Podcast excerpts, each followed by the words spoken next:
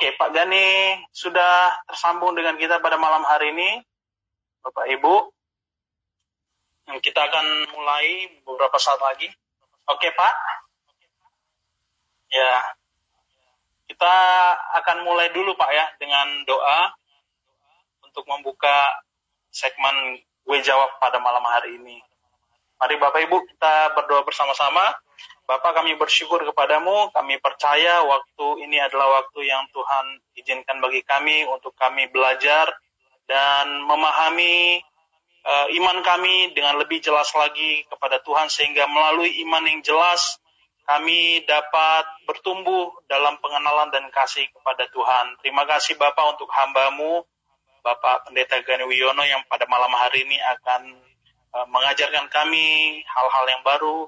Biarlah kami diberi hati yang mau diajar, teachable heart, sehingga kami juga bertumbuh dalam pengenalan akan Tuhan. Terima kasih Bapak, kami berdoa untuk koneksi internet, semua cuaca Tuhan tidak akan mengganggu jalannya uh, aktivitas kami pada malam hari ini.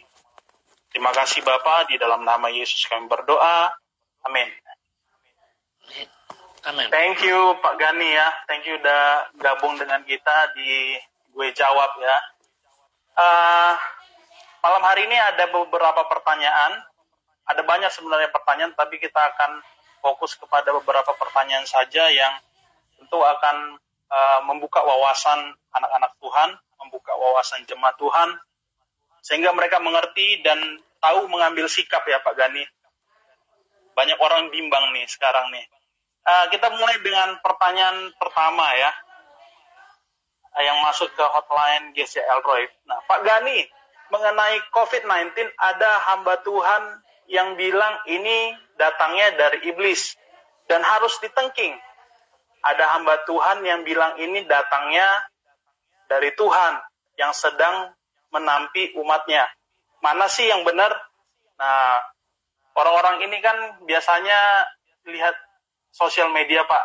Nah kalau kita boleh menyebut berapa nama, saya sebut inisial aja. Ada pendeta S T, ada pendeta N N, ada pendeta G L, dan lain-lain gitu ya. Dan tentu kalau lihat dari sosmed kan ini bikin bingung Pak. Ya.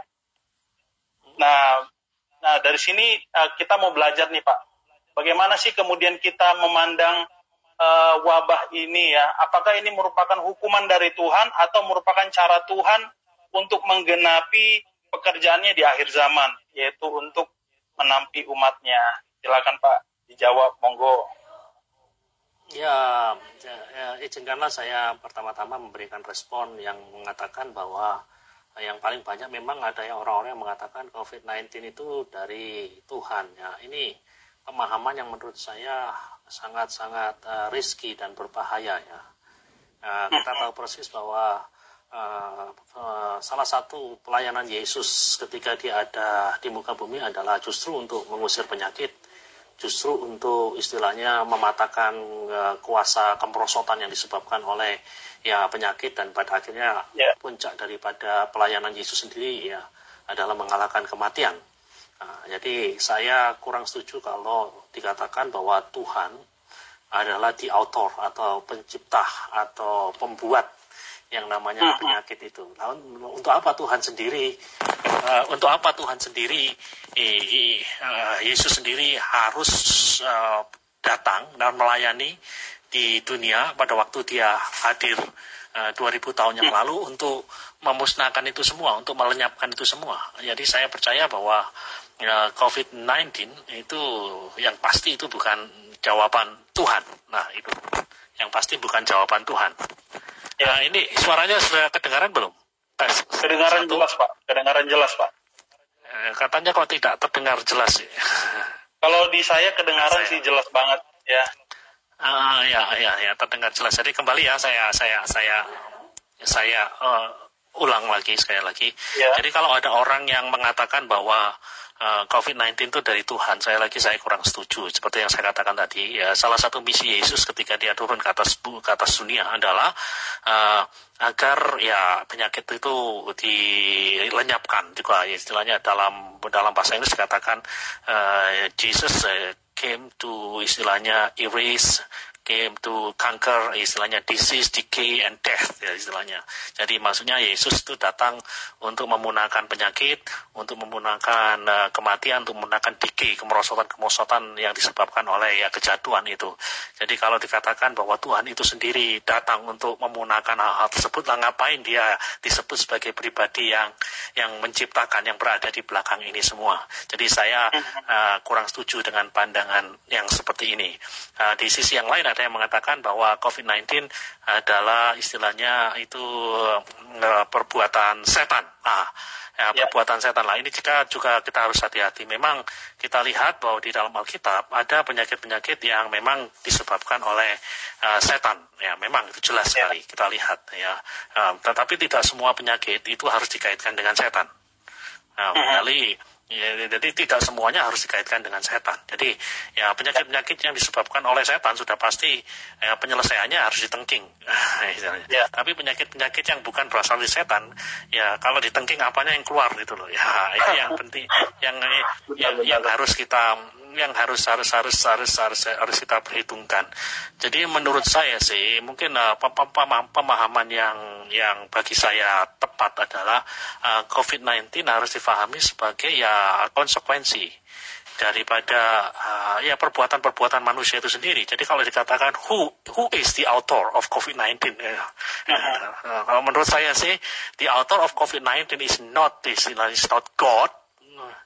And probably ya, jadi jadi di autor atau pencipta daripada uh, covid sembilan belas yang akhirnya jadi liar ganas ini bukan Tuhan ya, dan dan bisa jadi bukan pula setan, tetapi we yeah. ya jadi maksudnya ya ya kita kita manusia lah yang menjadi penciptanya. Jadi kalau kita belajar dari Uh, uh, data-data yang tersedia, data-data sains yang tersedia, kita tahu persis bahwa uh, covid sembilan belas itu kan asalnya dari uh, dari dari dari hewan liar. Itu istilah uh, yang dipakai adalah pada dasarnya itu adalah bagian daripada zoonosis istilahnya.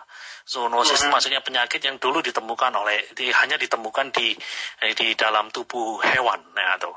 Jadi seharusnya hanya hewan-hewan lah yang istilahnya yang punya penyakit itu. Tetapi ya yeah. manusia dengan segala keserakahannya, dengan segala ya pokoknya hal-hal yang istilahnya boleh dikatakan uh, ada orang yang mengatakan bahwa penyakit covid sembilan belas itu jadi penyakit covid sembilan belas itu istilahnya uh, saya baca beberapa buku sains, beberapa majalah sains seperti uh, istilahnya New Scientist dan sebagainya mengatakan bahwa ya, ya itu uh, uh, muncul dari hewan-hewan yang stres gitu, hewan-hewan stres seperti contoh terenggiling, kemudian uh, bats atau atau kelelawar yang stres yang ada di pasar hewan itu, sehingga pada akhirnya itu menimbulkan uh, menimbulkan menimbulkan uh, uh, perubahan yang akhirnya menjadi menjadi menjadi ganas.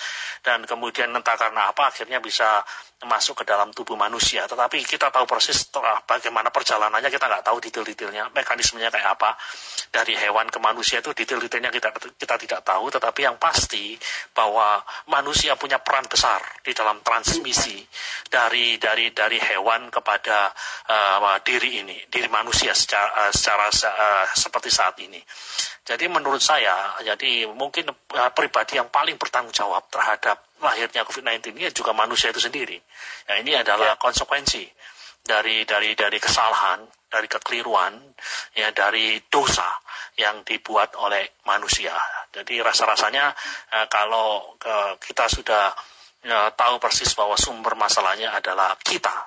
Jadi ya rasa-rasanya nggak tepat lah untuk menangani masalah ini dengan menengking setan atau menyalahkan Tuhan itu loh. Tapi yang paling benar ya yang pertama-tama ya kita ya istilahnya harus siap menanggung resikonya. Ini perbuatan kita ya, jadi ya, ya mungkin bukan perbuatan saya Anda, tapi kita berbicara masalah manusia secara kolektif ya itu loh. Kita bicara manusia secara kolektif ya sudahlah.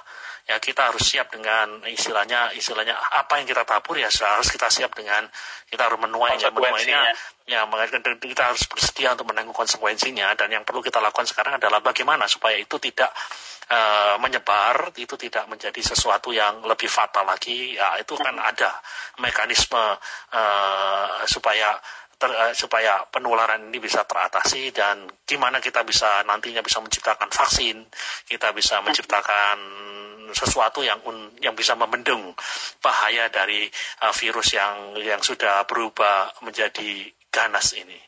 Nah, hmm. nah itu itu itu menurut men, menurut saya, dan yang lebih penting adalah ya sudah uh, di kita sudah mengalami punya kekeliruan di masa yang lalu, dan kita sebagai manusia, sebagai kolektif ya juga harus uh, harus harus harus bersedia bertobat lah, sudahlah, jangan jangan jangan yang aneh-aneh lah, ya, itu lah. Seperti contohnya seperti yang kita lihat, makan terenggiling lah, makan pets lah, dan sebagainya, uh, ya itu, dan kemudian kita harus tangkapi istilahnya uh, hal-hal yang seperti itu yang dan yang lain dan sebagainya, yang semuanya terkait dengan keserakahan kita sebagai manusia. hmm. Ya kita harus bertobat dari hal-hal tersebut. Nah itu itu pendapat ya, saya. Jadi ini bukan soal pendapat hamba Tuhan mana yang benar yang mana yang salah ya, Pastor ya. Jadi ini bicara soal kita sadar bahwa ini salah kita nih selama ini gitu, salah ya, ya. manusia secara komunal, dan akhirnya virus ini terjadi bukan karena setan, bukan karena Tuhan juga. Hmm. Tapi ada pandangan yang ada ada pandangan yang mengatakan, Pastor, bahwa eh, mungkin saja ini diizinkan Tuhan. Itu gimana Pastor melihatnya? Ya, ya kalau kita bicara masalah diizinkan, ya, ya pastilah segala sesuatu yang terjadi di alam semesta ini uh, bisa terjadi karena izin Tuhan, gitu loh. Hmm. Kalau Tuhan Tuhan tidak mengizinkan, ya dengan kuasanya dia bisa membatasi ya izinnya. Tapi yeah. kenapa kok dia istilahnya uh, membiar, dalam tanda kutip istilahnya mengizinkan itulah. Ya tentu dia punya rencana, tentu dia punya tujuan-tujuan yang kita sendiri sebagai manusia punya keterbatasan untuk memahami apa yang ada di dalam pikiran Allah gitu loh. Dan yeah. sekali lagi ya, semuanya yang terjadi di alam semesta ini ada Tuhan yang tahu, ada tuh ada Tuhan yang punya providensi, ada Tuhan yang punya rencana dan tujuan-tujuan yang tertentu, dan tujuan-tujuan selalu rencana-rencana Tuhan itu sempurna adanya. Uh-huh. Ya, jadi saya percaya bahwa uh, semua yang terjadi di alam semesta ini ya terjadi atas izin Tuhan, meskipun kita tidak bisa mengatakan bahwa Tuhan adalah autor atau pencipta yeah. segala sesuatu yang segala sesuatu yang jahat, segala sesuatu yang yang kelihatannya tidak baik gitu loh. Mm-hmm.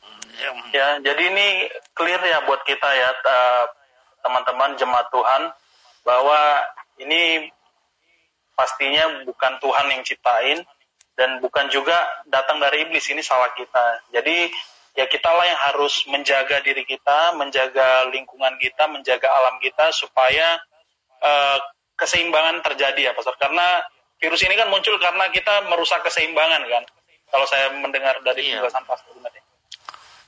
Iya, ya keseimbangan. Jadi di dalam alam semesta ini ada tatanan, ada hukum, hukum-hukum yang yeah. sebenarnya ya tidak boleh di istilahnya dilanggar terlalu terlalu keras oleh manusia. Jadi ketika manusia melanggarnya terlalu keras ya manusia harus siap untuk menanggung yeah. resikonya. Jadi sebenarnya apa yang terjadi di alam semesta ini seperti coronavirus, kemudian Ebola dan sebagainya, itu kan sebenarnya bagian daripada hmm, binatang, ya, binatang. Jadi jadi manusia terlalu jauh istilahnya menjalin kontak dengan dengan dengan mereka, terlalu jauh memanipulasi mereka, sehingga pada akhirnya apa yang menjadi bagian mereka itu kemudian menjadi bagian daripada kita gitu loh. Oh.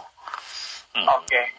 hmm. Saya pribadi mendapat pencerahan ya, sangat jelas. Jadi ini bukan sesuatu yang uh, harus diperdebatkan lagi soal benar atau salah, tetapi menuntut respon kesadaran kita supaya kita harus menjadi uh, bagian dari perpanjangan tangan Tuhan menjaga keseimbangan alam. Thank you, Pastor. Yang kedua ya, pertanyaan yang kedua, uh, Pak Gani, saya mau bertanya, nah, kalau kita mendoakan orang sakit, baiknya mendoakannya seperti apa ya? Karena biasa kan banyak orang bilang Tuhan pasti sembuhkan gitu ya, padahal nggak juga gitu. Atau mungkin Tuhan punya cara lain untuk menyembuhkan, atau melalui sakit penyakit uh, yang dialami orang orang tersebut maka kuasanya dinyatakan. Nah, bagaimana kemudian kita bisa meresponi hal ini, terutama dengan situasi gini, Pastor? Kalau kita bilang Tuhan pasti sembuhkan, ternyata nggak sembuh ya, kita kan jadi malu juga kan dengan iman kita kadang-kadang. Hmm. Ya, begini ya, ya. Jadi saya pikir bahwa mereka-mereka yang eh, mengatakan Tuhan pasti sembuhkan, ya itu kalau kita berpikir secara teologi, jadi eh, orang-orang tersebut jadi penganut apa yang disebut dengan overrealized eskatologi, ya, itu eskatologi ya, bablasan ya. Yang ya, mereka-mereka yang sudah ada di sekolah Alkitab pasti tahu apa yang disebut dengan overrealized eskatologi. Eskatologi itu maksudnya masa depan yang telah diwujudkan sepenuhnya. Masa ya. depan yang telah diwujudkan sepenuhnya. Jadi mereka begitu yakin bahwa uh, doa apapun yang mereka minta yang terkait dengan penyakit, yang terkait dengan kesembuhan, pasti dijawab oleh ya, oleh Tuhan. Tetapi sekali lagi, data empiris yang yang terjadi tidak seperti itu. Jadi rasa-rasanya uh, ini tidak tepat. Ini tidak tepat kalau kita berkata Tuhan pasti sembuhkan. Siapa kamu? Kamu bukan Tuhan gitu loh. Yeah. saya, saya sendiri sebagai seorang hamba Tuhan, saya nggak akan berani mengatakan Tuhan pasti sembuhkan. Siapa kamu? Kecuali ada firman Tuhan yang jelas sekali berbicara di dalam hati mm-hmm. saya. Dan kemudian ada konfirmasi, ada konfirmasi, ada peneguhan-peneguhan ya, di sana dan di sini baru kita berani ya, dalam tanda kutip, dalam kutip berani loh ya, berani dalam tanda kutip itu pun bukan berarti tanpa salah, tanpa tanpa ada kemungkinan mm-hmm. salah untuk mengatakan yeah. bahwa Anda pasti disembuhkan. Ya, nah, jadi uh, intinya adalah kita sebagai umat Tuhan itu harus uh, istilahnya uh, punya punya pola punya pola berpikir, punya pola berpikir bahwa yang saya yang disebut dengan istilah uh, kerajaan Allah sudah datang, tapi pada saat yang bersamaan juga belum datang. Pola pikir already dan not yet. Jadi kerajaan Allah itu sudah datang, maksudnya adalah kuasa dari zaman yang akan datang itu sudah datang di tengah-tengah kita. Namun belum datang di dalam kepenuhannya. Itu artinya apa? Artinya apa? Artinya uh, kalau kita berdoa pada orang sakit, kita membuka kemungkinan akan kuasa dari zaman yang akan datang itu untuk menerobos di tengah-tengah kita. Jadi kita percaya akan kemungkinan itu. Ya, namun pada saat yang sama kita juga ya, kita juga tahu persis bahwa tidak semua hal yang kita hendak, kita kehendaki, yang kita harapkan, itu bisa terwujud pada hari ini. Karena kuasa kerajaan Allah itu belum datang sepenuhnya. Nah, itulah yang disebut dengan paradoks already dan not yet. Kerajaan Allah yang sudah datang, namun pada saat yang sama belum datang di dalam kegenapannya. Itulah sebabnya di dalam kehidupan sehari-hari, kita melihat ada orang yang sakit didoakan, dan orang ya. itu sembuh. Nah, itu adalah tanda bahwa kuasa dari zaman yang akan datang itu sudah merobos di tengah-tengah kita. Namun pada saat yang sama, kita juga melihat pendeta yang sama mendoakan orang yang lain dan orang itu mati. Itu merupakan hmm. tanda bahwa kerajaan Allah itu belum datang di dalam kepenuhannya. Not yet. Nah itu loh. Nah, ini yang harus, tension ini, ketegangan ini yang harus ada di dalam pikiran kita. Nah itulah sebabnya pada akhirnya, ketika kita mendoakan orang sakit, yang bisa kita katakan adalah, jadilah kehendakmu. Nah, itu loh. Jadilah yeah. kehendakmu. Bukankah itu bagian daripada doa Bapa kami? Bapa kami yang ada di surga, dikuduskanlah namamu, datanglah kerajaanmu, datanglah kerajaanmu. Ini menarik sekali. Datanglah kerajaanmu, kemudian diikuti langsung oleh eh, jadilah kehendakmu. Kita tahu, kuasa dari zamannya akan datang itu sudah ada di tengah-tengah kita. Tapi karena belum datang di dalam kepenuhannya, ya pada akhirnya kita hanya bisa berkata, jadilah kehendakmu, bukan jadilah kehendakku. Nah, hmm. nah itu kira-kira penjelasannya seperti itu. Jelas banget ya, uh, jemaat Tuhan yang mendengarkan pada malam hari ini. Jadi uh, formulanya bukan bicara Tuhan pasti sembuhkan gitu, tetapi formulanya kalau Tuhan izinkan, Tuhan e, berkehendak, pasti sembuh gitu ya, Pastor ya. Iya. Uh-huh. Karena ya kita seringkali terjebak kan dengan e, frase seperti ini, dan apalagi orang-orang Pentakosta kan, udah berapi-api duluan nih, bilang, tenang aja pasti sembuh. Eh, besoknya udah meninggal, Pastor. Sering banget saya jumpain hmm. seperti itu. Akhirnya kita Maka... jadi dagel. dagelan buat orang lain kan, mana nih nggak sembuh juga ya kan. Nah, itu itu yang disebut dengan tadi, yang saya sebut dengan over-realized eskatologi. Eskatologi yang istilahnya uh, dipercayai terlalu berlebih-lebihan. Kuasa dari ancaman yang akan datang, yang belum datang sepenuhnya, itu di, di, dia diyakini telah datang sepenuhnya. Dan ini yang menyebabkan error semacam itu. Nah, kita tahu persis bahwa uh, pengkhotbah kebangunan rohani yang ternama di era tahun lima puluhan, enam puluhan namanya Oral Roberts. Oral Roberts sendiri pernah uh, bersaksi uh, dan dengan jujur dia mengatakan dalam semua kampanye-kampanye penginjilan atau K K R kesembuhan ilahi yang telah dia lakukan, itu ya, presentasi kesembuhannya itu hanya dia mengatakan kurang dari sepuluh persen. Itu berarti dari seratus orang yang disembuhkan, eh, seratus orang yang didoakan, itu eh, persentasi kesembuhan itu masih di bawah sepuluh persen, masih di bawah sepuluh orang. Nah, itu loh. Dari seratus paling yang sembuh maksimal itu sepuluh orang. Itu eh, itu yang kita bisa kita baca di dalam kesaksian yang dibuat oleh Oral Roberts, ya itu loh. Seorang pengkhotbah yang sangat terkenal oleh karena kesembuhan ilahi, seorang yang sangat mempengaruhi eh, terbentuknya apa yang disebut dengan eh, Protestan karismatik ya, dari beberapa tahun yang lalu. Nah, itu loh. Ya, pengkhotbah kebangunan rohani dan healing evangelis yang terkenal aja berkata seperti ya. Itu, apalagi ya siapa saya siapa Anda itu loh. betul betul betul. Ya, ya karena Uh, biar jelas aja sih untuk teman-teman yang melayani di bagian doa supaya nggak salah berdoa ya Pastor ya.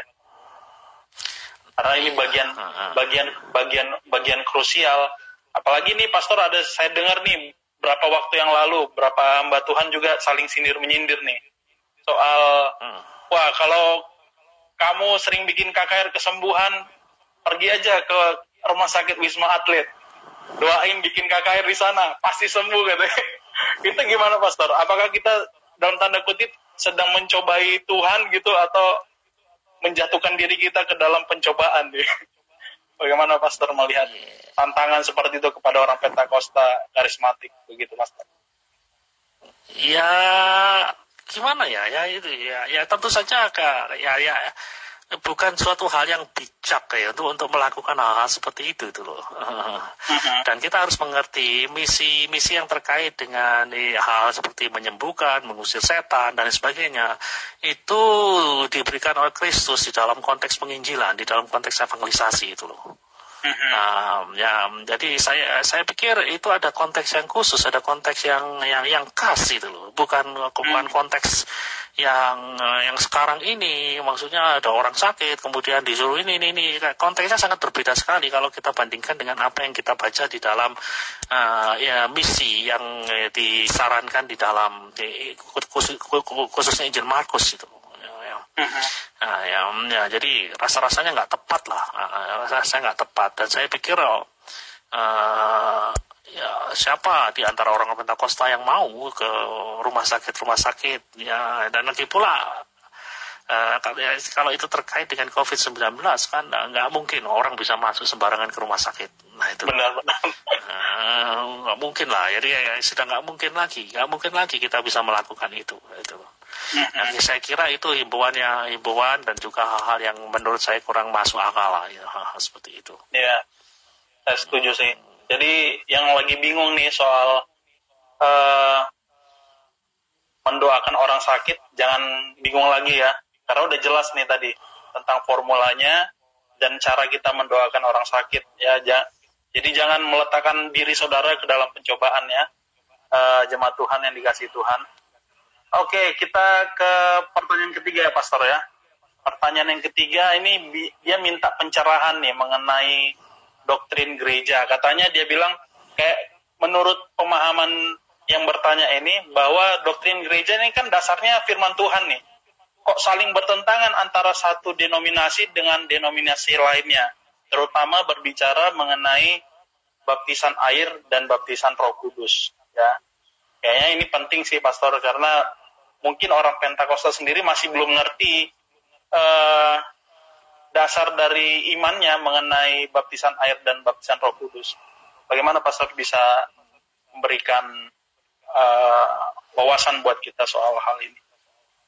Ya pastilah, kita lihat di dalam dunia ini ada berbagai macam denominasi, ada berbagai macam aliran teologi, padahal mungkin kita bisa mengatakan secara uh, dasar Alkitab yang dipakai itu sama, walaupun mungkin ada perbedaan, katakanlah di antara Alkitab Protestan dan Alkitab Katolik, ada perbedaan di dalam hal jumlah, tapi pada dasarnya mereka menggunakan kitab yang sama. Tetapi kok bisa ada perbedaan-perbedaan? Ya memang Alkitabnya sama, tetapi bagaimana mereka memahaminya, itu loh. Memahami teks-teks itu, mereka memahaminya dengan cara yang berbeda-beda ini loh. Nah, yeah. nah itu yang menyebabkan terjadinya perbedaan-perbedaan, perbedaan-perbedaan doktrin, perbedaan-perbedaan keyakinan. Jadi itu terjadi oleh karena apa ya? Oleh karena interpretasi kita, oleh karena penafsiran kita terhadap sebuah teks. Teksnya sama, tapi penafsirannya berbeda-beda gitu loh. Dan saya pikir hal ini adalah hal yang wajar, tidak perlu untuk diperdebatkan. Yang penting yeah. adalah bahwa di dalam hal yang prinsip, di dalam hal esensial mereka satu gitu loh. Itu yang paling penting ya. Nah, makanya kalau di kelas saya selalu mengajarkan uh, kita sebagai uh, orang percaya itu harus tahu mana yang menjadi core, mana yang menjadi inti dari keyakinan-keyakinan Kristen. Sebagian besar orang-orang Kristen yang disebut sebagai penganut istilahnya ajaran-ajaran yang ortodoks, ajaran-ajaran yang diyakini sebagai ajaran yang benar, eh, biasanya mereka punya satu suara, punya satu suara di dalam hal yang core itu, di dalam hal yang inti. Sedangkan di dalam hal-hal yang marginal, di dalam hal yang marginal, kalau kita berbicara marginal, itu kita berbicara hal-hal yang kurang penting, kita bisa berbeda-beda gitu loh. Ya, kita bisa berbeda-beda. Contoh hal yang inti adalah katakanlah semua gereja yang ortodoks, yang memiliki keyakinan yang benar itu percaya bahwa Allah, orang percaya yang diyakini orang-orang Kristen itu adalah Allah yang istilahnya esa, namun di dalam keesaannya itu ada tiga pribadi. Kita percaya Uh, yang disebut dengan Trinitarian Faith ya istilahnya, yeah. atau ya, kita lihat itu ya, itu menjadi sesuatu yang core, inti. Kalau orang percaya tidak lagi mengakui uh, Trinity, uh, Trinity ya itu tidak bisa disebut sebagai orang percaya lagi. Ya, sudah termasuk sebagai penganut penganut heterodoks. Jadi kalau dia menganut Tritunggal bukan lagi Tritunggal, jadi ya, sudah tidak bisa lagi diklasifikasikan sebagai ya, orang-orang Kristen yang ortodoks itu. Kemudian contoh yang lain, hal yang inti adalah pengakuan kita Yesus, Yesus itu adalah seratus persen Allah, seratus persen manusia. Adanya dualitas di dalam diri Yesus ini, seratus persen manusia, seratus persen Allah, itu juga adalah bagian dari uh, pengajaran Kristen yang inti, itu yang core. Jadi kalau kita hanya mengakui Yesus itu Allah saja, tapi bukan manusia, maka itu termasuk juga uh, bidat. Nah, itu termasuk bidat. Atau sebaliknya, kita mengakui Yesus manusia bukan Allah, itu juga bidat. Nah, ini hal-hal yang sifatnya core, inti. Nah, di dalam hal yang core inilah, saya yakin bahwa dasar, pada dasarnya sebagian besar um, aliran uh, gereja-gereja Kristen punya keyakinan yang sama di sini. Tetapi di dalam hal-hal yang marginal, contohnya dalam cara baptisan, orang-orang berbeda antara satu yang dengan yang lain. Contohnya, kebanyakan orang-orang Pentakosta percaya bahwa orang-orang kalau dibaptiskan itu harus dibaptiskan selam. Tetapi rekan-rekan kita yang berasal dari gereja-gereja utama tidak mengatakan tidak harus selam, bisa percaya, bisa yang lainnya.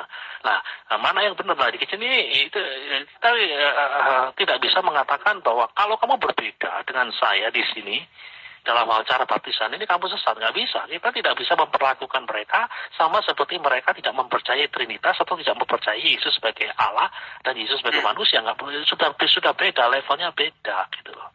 Contoh yang lain lagi di dalam hal yang terkait dengan dengan dengan dengan dengan katakanlah eskatologi, ada yang mempercayai pengangkatan, ada yang tidak mempercayai pengangkatan. Kita tidak bisa mengatakan orang yang tidak percaya pengangkatan itu sesat, atau sebaliknya orang yang percaya pengangkatan itu sesat. Nah, nah ini karena itu berada di dalam apa istilahnya uh, lingkaran margin, bukan lingkaran core gitu loh.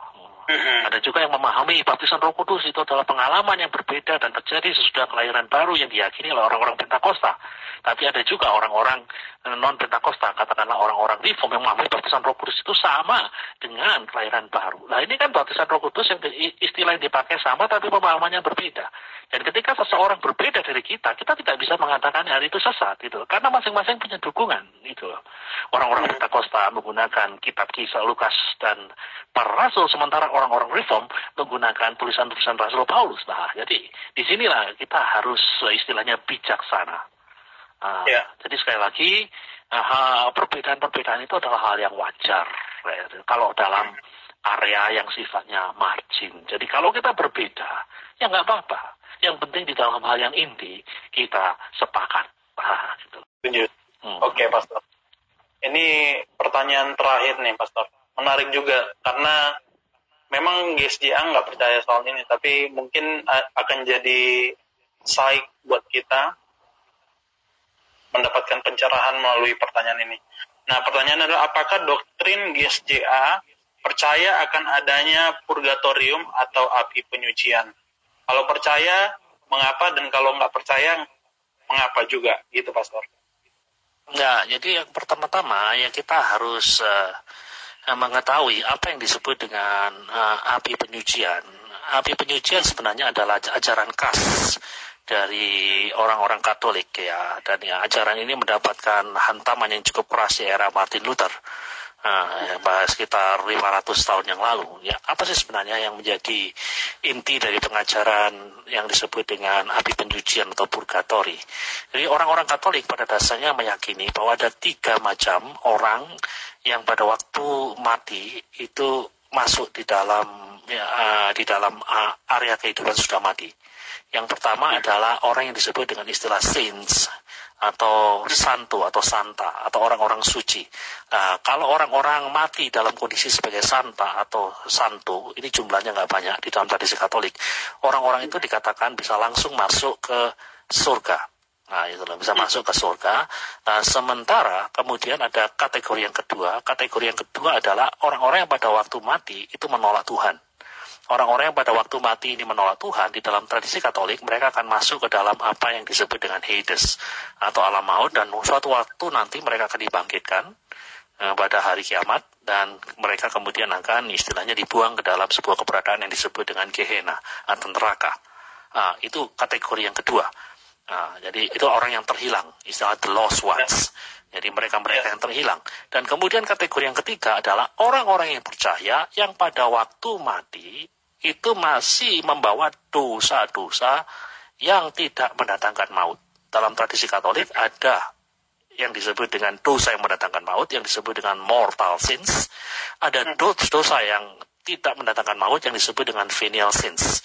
Nah, jadi dosa-dosa venial ini, jadi mereka kalau pada waktu mati itu masih membawa dosa-dosa yang tidak mendatangkan maut, mereka itu tidak akan masuk ke alam maut yang berujung pada neraka nanti, dan mereka juga tidak akan masuk ke surga, tidak boleh dulu. Jadi mereka akan masuk di dalam sebuah tempat yang disebut dengan purgatori. Purgatori itu semacam tempat koreksi gitu loh. Jadi di situ dikoreksi. Jadi orang-orang yang masuk purgatori sudah pasti suatu waktu nanti akan masuk surga. Nah, itu suatu, sudah pasti, mereka tidak akan terhilang. Jadi purgatori adalah sebuah tempat seperti kalau sekarang kalau ada ujian, ujian belum lulus, Anda akan istilahnya di istilahnya harus belajar dulu dan mengalami apa yang disebut dengan remedial ya istilahnya. Ada nah, situ. Jadi di tempat koreksi lebih dulu, tempat koreksi lebih dulu. Nah, itu yang disebut dengan konsep purgatori. Nah, ya di sini, jadi di dalam tradisi Katolik, nah, nah, dan mereka-mereka yang di purgatori ini ya, ya istilahnya ya, panjang atau pendeknya ditentukan oleh beberapa faktor. Dan ada satu faktor yang bisa memperpendek mereka tinggal di purgatori, yaitu apa? Doa-doa dari orang-orang beriman. Itu sebabnya dalam tradisi Katolik kita punya apa yang disebut dengan uh, doa untuk orang mati, misa arwah, dan lain sebagainya. Dan salah satu tujuannya adalah ya untuk mempercepat supaya mereka bisa keluar dari tempat koreksi ini dan supaya mereka bisa segera pindah ke surga. Tetapi dalam tradisi Protestan kita kita tidak punya malah tidak punya misa arwah, tidak punya doa untuk orang mati, karena kita tidak punya yang namanya purgatori. Karena kita tidak meyakini purgatori itu, gitu loh. Nah, jadi karena kita tidak punya purgatori itulah makanya kita tidak punya apa yang disebut dengan misa arwah, doa untuk orang mati, dan lain sebagainya. Ya, nah, jadi yeah. Saya lagi secara itu itu pemahaman mengenai purgatori dalam tradisi Katolik. Nah, sekarang yeah. uh, kenapa kok kita tidak mengikuti pengajaran itu? Karena pengajaran itu tidak ada di dalam kitab suci yang diyakini oleh yeah. orang-orang Protestan.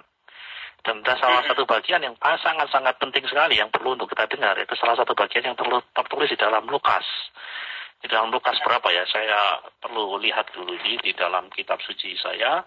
Lukas pasal pasal dua puluh tiga ayat empat puluh tiga. Lukas pasal dua puluh tiga ayat empat puluh tiga. Di sana dikatakan, nah, lalu kata Yesus kepadanya, aku berkata kepadamu sesungguhnya hari ini juga engkau akan ada bersama-sama dengan aku di dalam Firdaus.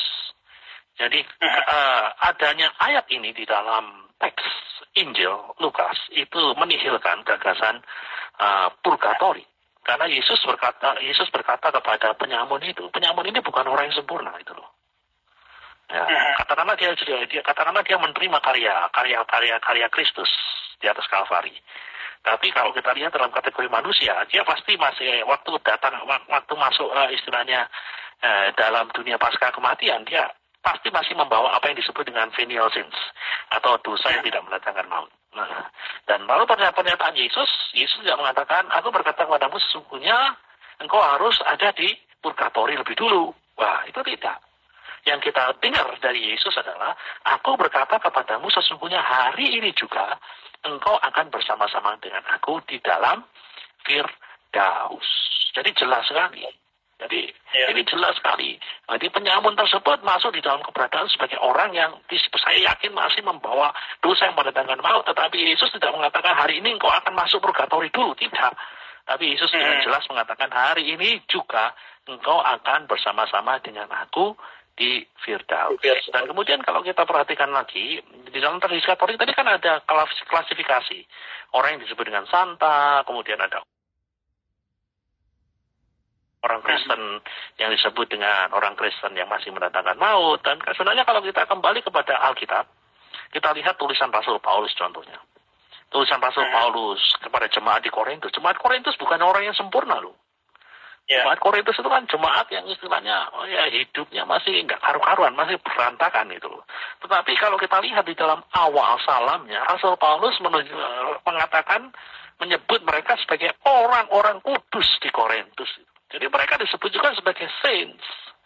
Ya, jadi di dalam tradisi Kristen, saints, orang kudus, uh, itu bukan semata-mata ditentukan oleh perbuatan mereka itu loh. Tapi kekudusan seorang bisa, ber, bisa berbicara mengenai kekudusan secara posisional, secara posisi. Yeah.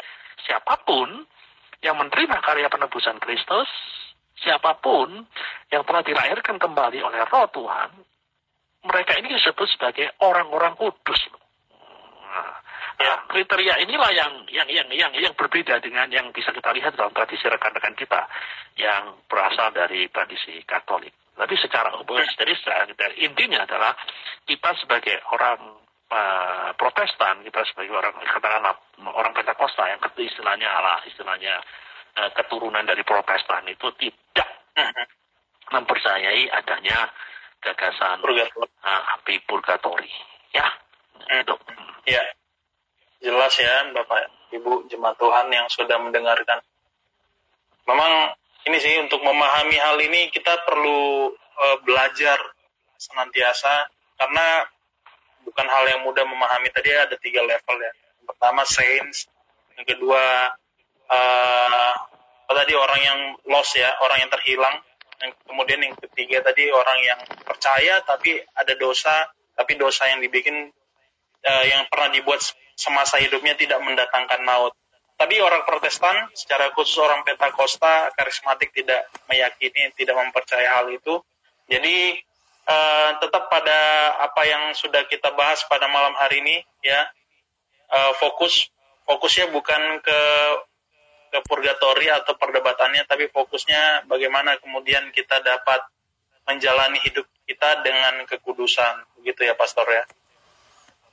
Ya, jadi sekali lagi intinya ya, di dalam tradisi Protestan tidak ada kategori tiga jenis manusia seperti yang kita lihat di dalam ta- tradisi Katolik tadi. Di dalam tradisi Protestan yang ada adalah istilahnya the saint, orang kudus dan orang yang tidak kudus. Orang kudus adalah orang yang menerima karya penebusan Kristus dan dilahirkan kembali oleh rohnya. Sementara orang yang tidak kudus adalah orang yang tidak menerima karya penebusan Kristus dan mereka disebut sebagai orang-orang yang terhilang. Nah, itu aja cuma dua kategori, tidak tiga, tidak tiga, tiga kategori seperti yang kita jumpai di dalam tradisi Katolik ya itu. Ya. Ya. Ya, cukup jelas buat kita pada malam hari ini. Dari empat pertanyaan sudah dijawab dengan lugas dan tegas. uh, dan bagi saya tidak ada ini sih ruang untuk kompromi lagi dengan dengan hal-hal yang membingungkan itu.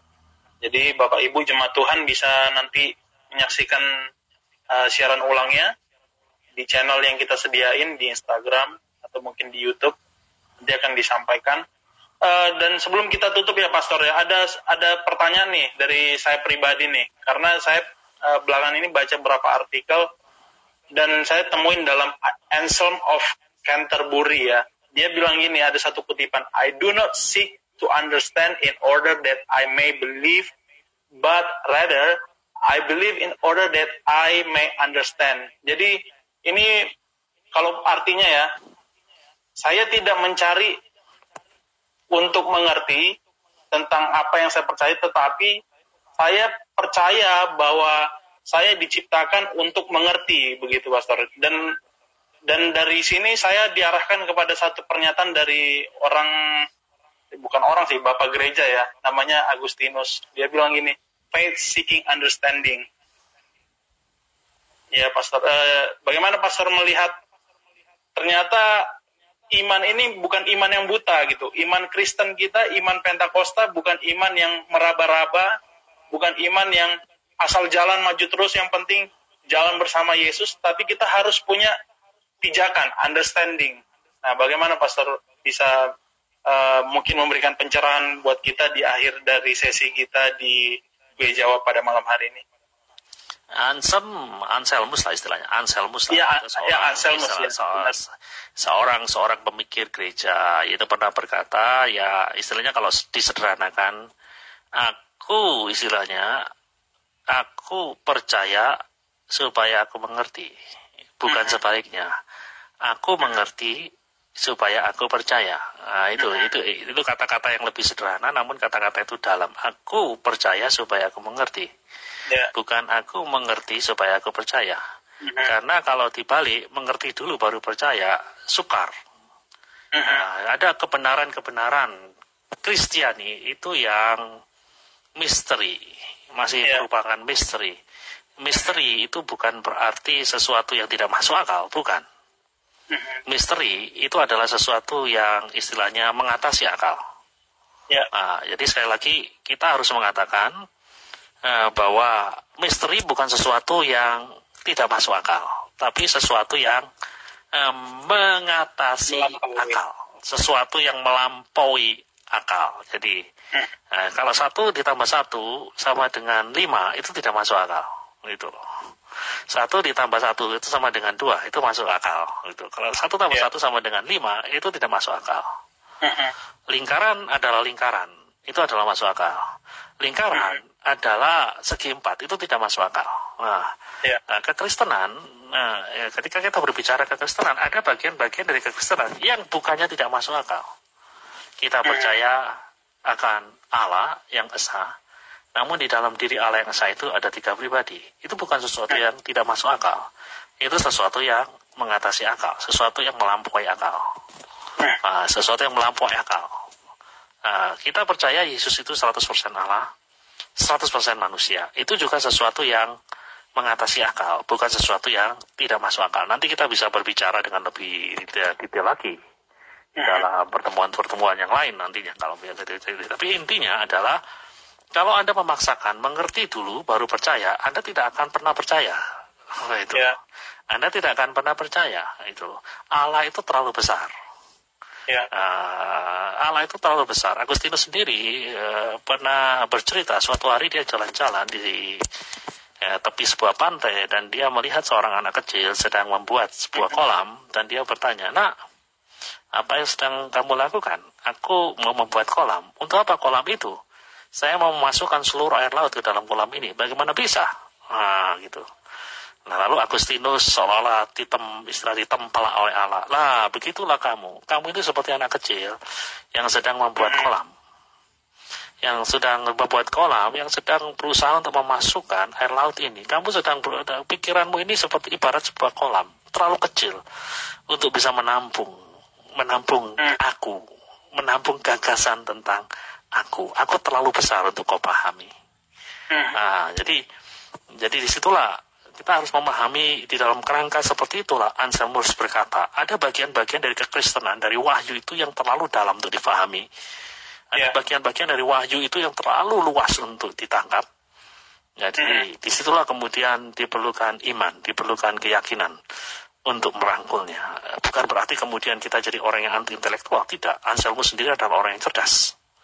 Ketika dia berkata, aku percaya dulu, baru kemudian mengerti, bukan berarti kemudian dia mengesampingkan uh, logika, mengesampingkan akal. Bukan itu maksudnya. Maksudnya adalah ya gunakan akalmu semaksimal mungkin, tetapi kamu harus ya tahu bahwa akal itu memiliki keterbatasan. Ya. Nah, akal itu memiliki keterbatasan. Ada waktunya akal itu artinya harus tut, harus harus tunduk, harus takluk di bawah pewahyuan. Nah, jadi sekali lagi pesan bagi kita adalah bukan berarti kemudian kita itu beriman dengan otak kosong, salah. Yeah. Ya, jadi kita ber, kita beriman jadi bodoh itu salah. Jadi justru tugas daripada rohaniwan adalah justru untuk mencerdaskan, untuk membuat yeah. jemaat itu cerdas, untuk membuat jemaat itu menggunakan akalnya secara maksimal. Susana Wesley sendiri seorang yang sangat istilahnya saleh, karena dari istilahnya dari pengasuhannya lahir orang-orang hebat seperti John Wesley. Seperti Charles Wesley juga pernah mengatakan segala sesuatu yang istilahnya eh, segala sesuatu yang istilahnya mengecilkan, melemahkan akal sehatmu. Susana Wesley sendiri dengan jelas mengatakan it is sin, itu dosa. Eh, jadi adalah suatu kekeliruan kalau kemudian kita tidak menggunakan akal ini. Tapi ya. pada ada, tapi pada satu sisi kita harus tahu bahwa akal itu punya keterbatasan. Ya. Nah, disitulah kemudian kita harus mengerti konteks perkataan daripada Anselmus ini. Ya, percaya dulu. Dari percaya itu nanti kamu akan mengerti. Nah, di sinilah ya. kemudian kita mengenal istilah faith, iman. Mencoba untuk memahami faith seeking understanding. Nah, uh-huh. jadi ketika kamu percaya, pelan-pelan nanti kamu akan mengerti. Ya, mengerti. Ya. Mengerti dengan apa? Ya, mengerti salah satunya dengan akal yang Tuhan berikan ya. kepada kamu. Ah, itu jawaban. Ya, ya paling enggak uh, statement terakhir tadi dari Pastor Gani boleh membuat kita bergairah ya, belajar untuk, oh ternyata selama ini apa yang saya yakini ternyata belum sepenuhnya benar ini, belum sepenuhnya jelas gitu, dan uh, tentunya dari pembelajaran-pembelajaran seperti ini membuat kita juga growing ya Pastor ya, buat kita makin dewasa, makin mengasihi Tuhan dengan apa ya, yang harus. Kita ketahui. Ya. Iya, karena Tuhan sendiri berkata, kasihlah Tuhan Allahmu dengan akal budimu. Jadi akal budi kita juga harus di istilahnya terus-menerus di, ditingkatkan sedemikian rupa itu. Jadi kita harus mengenal Allah bukan hanya melalui pengalaman kita, tapi juga melalui akal budi kita, melalui telaah firman. Nah itu loh. Hmm. Oke. Okay. Thank you, Pastor. Gak kerasa hampir sejam ya. Tapi puji Tuhan, uh, saya percaya semua jemaat diberkati pada malam hari ini. Uh, cukup banyak jemaat Tuhan yang uh, dapat menonton secara live, maupun yang belum dapat menonton secara live.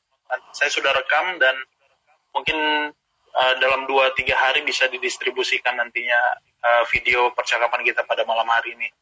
Sehingga ada materi okay. untuk jemaat bisa belajar juga. Uh, thank you, uh, terima kasih banyak Pastor untuk malam hari ini. Saya percaya nanti ada jemaat yang masih mau bertanya, jangan takut ya, jemaat yang haus akan kebenaran firman Tuhan, dan banyak pertanyaan yang membuat iman saudara ragu dan bimbang, silakan bertanya ya, dalam uh, segmen Gue Jawab. Tentunya pertanyaan ini ditampung dulu di hotline G S J A Roy Grogol, dan jemaat Tuhan bisa lihat uh, kontak personnya, nomor hotline di Instagram gereja, ataupun yang ada dibagikan di grup-grup yang ada di uh, grup pelayanan gereja ya. Dan saya mungkin bisa sebutin nomornya secara cepat, nol delapan satu tiga satu enam nol nol tiga sembilan nol nol ya, nol delapan satu tiga satu enam nol nol tiga sembilan nol nol. Jadi Bapak Ibu jemaat Tuhan yang mau bertanya, pertanyaan yang lain, Uh, bisa uh, ditanyakan di sana. Thank you Pastor untuk malam hari ini. Ya. Bagaimana Pak Sam? Ya, jadi jangan ragu-ragu untuk bertanya ya. Jadi saya bukan maha tahu, tetapi ya kalau ada pertanyaan-pertanyaan tentu.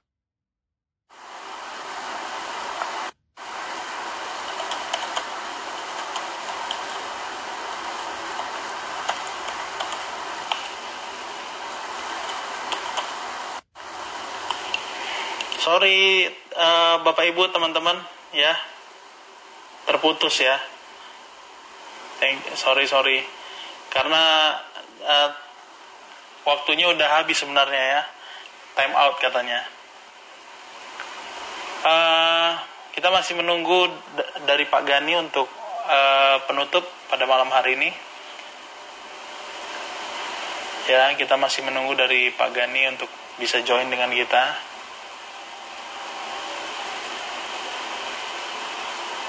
Ya, thank you untuk Bapak Ibu Jemaat Tuhan yang sudah gabung malam hari ini.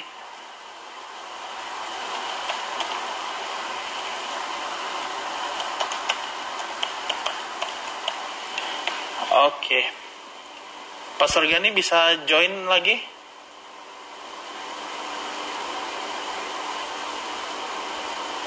Oke.